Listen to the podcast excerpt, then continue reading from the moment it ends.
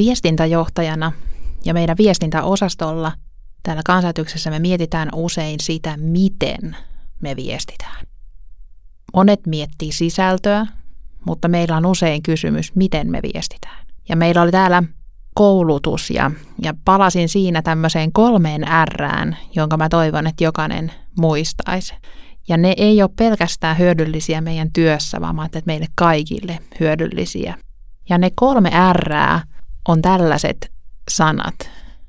Rakastavasti, rohkeasti ja rakentavasti. Mieti, kun sä juttelet sun puolison tai lasten kanssa tai kirjoitat artikkelia tai niin voisiko se olla niin, että sä viestisit rakastavasti, eli kunnioittaisit ja arvostaisit aina jokaista ihmistä, kenen kanssa kommunikoit. Mutta sä uskaltaisit samaan aikaan olla rohkea ja pitää kiinni sun arvoista ja Jumalan sanasta ja olla rakentamassa yhteyttä ja kertoa, mitä hyvää työtä sä teet tai me halutaan ainakin kertoa rakentavasti, että mitä hyvää työtä tehdään. Näiden 3 R:n olemassaolo yhtä aikaa on haasteellista aika monelle. Mutta mä jäin itse miettimään sellaista, että kun mä menen Jumalan luo, niin mikä on Jumalan viesti minulle?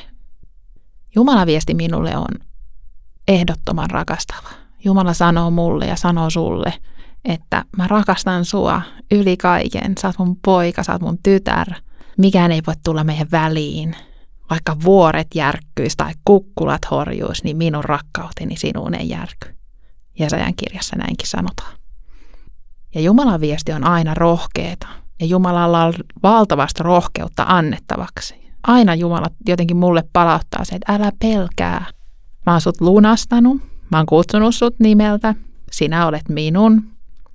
Ja sä voit mennä mihin mä pyydän, että sä meet. Ihan mihin vaan. Mä aina johdatan sua, mä aina annan sulle sanat puhua ja mä aina pidän sinusta huolen. Ja Jumalan viesti minulle on rakentava.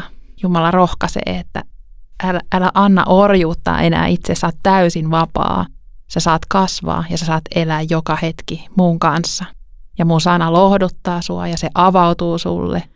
Ja mitä tahansa sä pyydät, niin sä voit saada sen. Rukoillaan yhdessä. Kiitos Jeesus, että sinä et koskaan hylkää, etkä koskaan käännä meille selkääsi. Sä et pelkää meidän syntejä, eikä me olla koskaan sun silmissä arvottomia.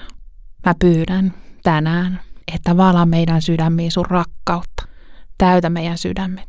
Anna meille rohkeutta, kun me tehdään valintoja. Ja rakenna meidän uskoa kestämään kaikki meidän elämän myrskytuulet. Ja kiitos, että me saadaan luottaa, että tämä toteutuu. Jeesuksen nimessä. Aamen.